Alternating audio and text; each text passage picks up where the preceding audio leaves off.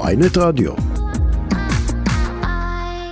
עורך הדין דורון ברזילי, ראש לשכת עורכי הדין לשעבר, לפני הפרשיות, ואנחנו רוצים לברר איתו עכשיו מדוע הוא עושה את זה לעצמו. שלום לך, בוקר טוב.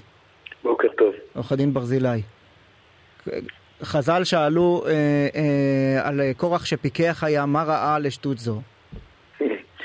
לשכת עורכי הדין, אולי הציבור לא מודע לזה, אבל לשכת עורכי הדין היא אחד הגופים הכי משמעותיים בעולם המשפט. זו מעורבת, מעורבת כמעט בכל החלטה ובכל אה, דבר שקשור בכלל ל, ל, לתחום המשפט. כשיש מועמד, כפי שאמרת, בחור כמו עורך דין אפי נווה, שהוא עבריין מורשע, עבריין שהורשע בשתי ערכאות, גם בשלום, גם במחוזי, בקבלת דבר במרמה, ובעצם המועמדות שלו מבזה גם את ציבור עורכי הדין, גם את הציבור בכללותו. אני חושב ש...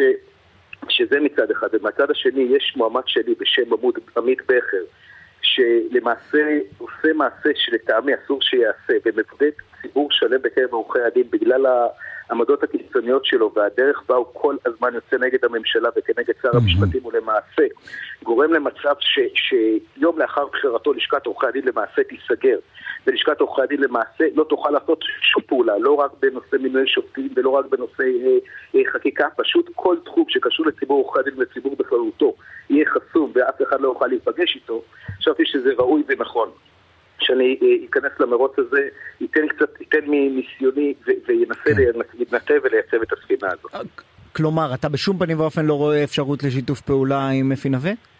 אני חושב שאפי נווה, כפי שאמרתי, לא יכול להיות ראש לשכת עורכי הדין. ציבור עורכי הדין, חוץ מהספינים שאפי נווה מייצר ולנסות ולייצר כאילו יש מאחוריו ועדה רבה בקרב ציבור עורכי הדין, אף אחד לא יאפשר לו להיות שם חוץ מאיזה תקרת זכוכית שהוא כבר רחוקה מאוד מלהיבחר לראשות לשכת עורכי הדין.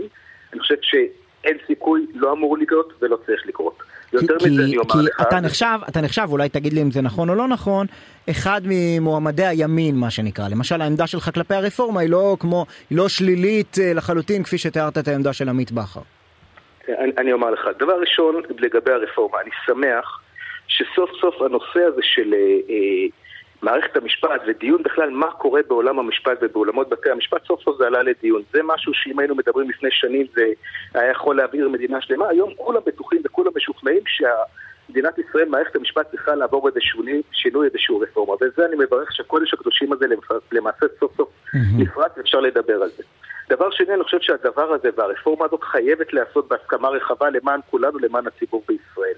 עכשיו לגופם של דברים, יש הרבה דברים שאני מסכים ברפורמה, יש הרבה דברים שאני פחות מסכים ברפורמה, אבל אני חושב שאם ניקח לדוגמה את הוועדה למינוי שופטים, אין שום סיבה שלשכת עורכי הדין לא תישאר בוועדה הזאת, כי אני חושב שזה נכון למען כולנו. לשכת עורכי הדין נמצאת כל הזמן, כל יום באולמות בתי המשפט, עורכי הדין מטעמה נמצאים באולמות בתי המשפט, אנחנו יודעים בדיוק מה קורה בכל דיון ודיון, אנחנו יודעים איזה שופט, איך השופטים מנהלים, איזה שופטים מקצועיים, איזה שופטים מגיעים מוכנים לדיונים, אנחנו יודעים באתיקה, עורך דין שמועמד לשיפוט, אנחנו יודעים בדיוק את ההיסטוריה שלו, אנחנו מכירים אותו, אנחנו רואים אותו בהופעות, ואני חושב שגם כשלוקחים את כל מכלול השיקולים האלה, האינטרס של כולם של לשכת עורכי הדין תהיה שם. אבל, אבל זו, ש... הטענה, זו בדיוק הטענה של אפי נווה. אפי נווה אומר, תראו, עוד מעט אה, אה, הפוליטיקאים, אפילו מהאופוזיציה, יסכימו לזרוק את לשכת עורכי הדין מהוועדה לבחירת שופטים.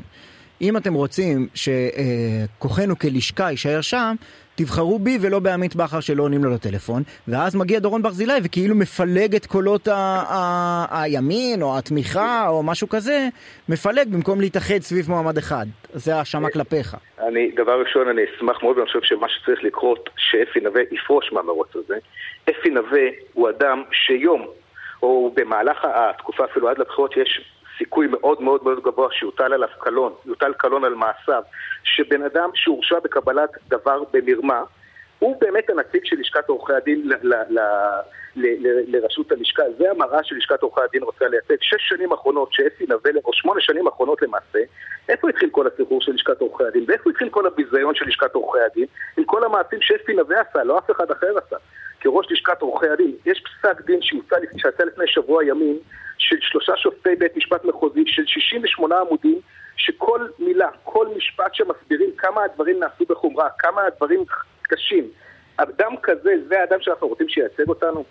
זה אדם שייתן לנו הסברים, וזה אדם שיהיה על כל מנגנוני הלשכה, וזה שיבוא מול השופטים, זה שנמצא בכל מקום. רק לפני, גם לפני מספר ימים, אפי נווה הסביר לכולם, והזהיר את כולם, מה יש לו בפלאפון, ומתי הוא מתכוון להוציא את זה, אם בכלל. אנחנו חיים במדינה של משטר של סחיטה באיומים, זה באמת המקום שאנחנו רוצים להיות פה, אז זה ראש לשכת עורכי הדין הבא, אז אולי אפי נווה צריך לפרוש מהמרות לרשות הלשכה, לא לפרק את גוש המרכז ימין ולאפשר שהלשכה תחזור לשפיות ולמציאות שהיא צריכה להיות בה. ולא בעצם לשים את כל לשכת עורכי הדין כבת ערובה ולשרת את האינטרסים הצרים של עמית בכר וכל המועמדות שלו. למה אינטרסים צרים? תסביר. כי עמית בכר, כפי שאמרתי... אנחנו עוברים למועמד השני. כי עמית בכר, כפי שאמרתי, למעשה צבע את לשכת עורכי הדין ואת הציבור בכללותו, ואת ציבור עורכי הדין בצורה מאוד מאוד גסה, ולקח אותה למקום שאנחנו מנודים, ולמעשה בממשלת ישראל אף אחד לא מוכן לדבר איתו. ובמצב כזה שאף אחד לא מוכן לדבר איתו, אנחנו לא יכולים לקדם שום דבר. לא בנושא רפורמה, לא בנושא פרנסה, לא בנושא אה, אה, כלום. ואני יכול לומר לך רק שגם גם בנושאים מהותיים, שאתה מסתכל על הרפורמה, וכולם מדברים היום על הרפורמה, גם אם אנחנו מסתכלים על ההיסטוריה, אנחנו, אני לדוגמה, כשאני כראש לשכת עורכי הדין, אני עשיתי את משוב השופטים. אז גם כן, אתה, אתה כן. פעם ראשונה שאתה בעצם בא ורואה איך שופטים במדינת ישראל מתנהלים בעולמות בתי המשפט. עד היום מערכת המשפט בוחנת ומסתכלת על סמך הנתונים האלה בוועדות למינוי שופטים, כך שלשכת עורכי הדין יש לה תפקיד מאוד מהותי בכל התהליך הזה, וחשוב מהנציב שלה, חשוב הקשר שלה עם, עם, עם אבל תשמע, שלה. ראינו, ראינו גם את הפרשות המביכות של אפי נווה ושל אביכי מאחריו, ומה שלמדנו זה שהמנגנון שבו נציגים שלכם, של, הוועד, של, של לשכת עורכי הדין, מעורבים במינוי שופטים, זה לא מביא לתוספת הוד והדר לתחום המשפטי, אלא להפך, זה מוביל לאיזה מפעל נקניקיות מאוד מאוד מביך. דבר ראשון, לשכת עורכי הדין עשרות שנים הייתה בוועדה למינוי שופטים, ואני מאמין שגם היא תמשיך ותישאר שם. זה שיש שני ראשי לשכה שסרחו לטעמי, ולמעשה ניצלו את תפקידם בצורה לא נכונה ולא טובה, ופגעו בכולנו במהלך הזה, זה באמת פגעו ובאמת לא תקין, אבל לא משליכים את התינוק, את התהליך הזה כולו למען כתוצאה מהתהליך, מהדבר הזה. אני יכול לומר לך שבאמת, הדבר הזה שעורך דין שנשלח מטעם לשכת עורכי הדין לייצג בוועדה למינוי שופטים חייב לשים על עצמו מגבלות שכרגע אולי לא קיימות. למשל לא להופיע בבית משפט. בוודאי, לא רק שהוא לא יופיע בבית משפט, גם כל המשרד שלו אסור שיופיע בבית משפט על מנת שלא יהיה ניגוד עניינים.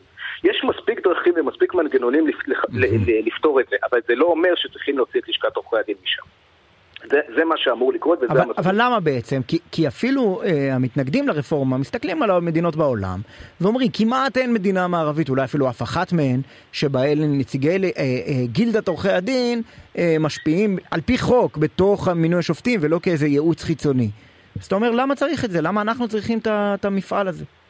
אז אני אומר, דבר ראשון, מדינת ישראל יש בה הרבה דברים ייחודיים, אפילו מספר עורכי הדין הוא הגבוה בעולם. אנחנו מופיעים בבתי משפט, אנחנו מכירים את המערכת יותר טוב מכולם, אנחנו לשון המאזניים בין הפוליטיקאים ובין השופטים, אנחנו יודעים ועושים מינויים ומעורבים במינויים מאוד מאוד איכותיים במערכת המשפט. אני חושב שלשכת עורכי הדין תרמה, ולא בכדי לשכת עורכי הדין עשרות שנים נמצאת בוועדה הזאת. עורך הדין דורון ברזילי, ראש לשכת עורכי הדין לשעבר, מתמודד היום בבחירות לראשות לשכת עורכי הדין. בכל מקרה נאחל בהצלחה, תודה רבה. תודה רבה.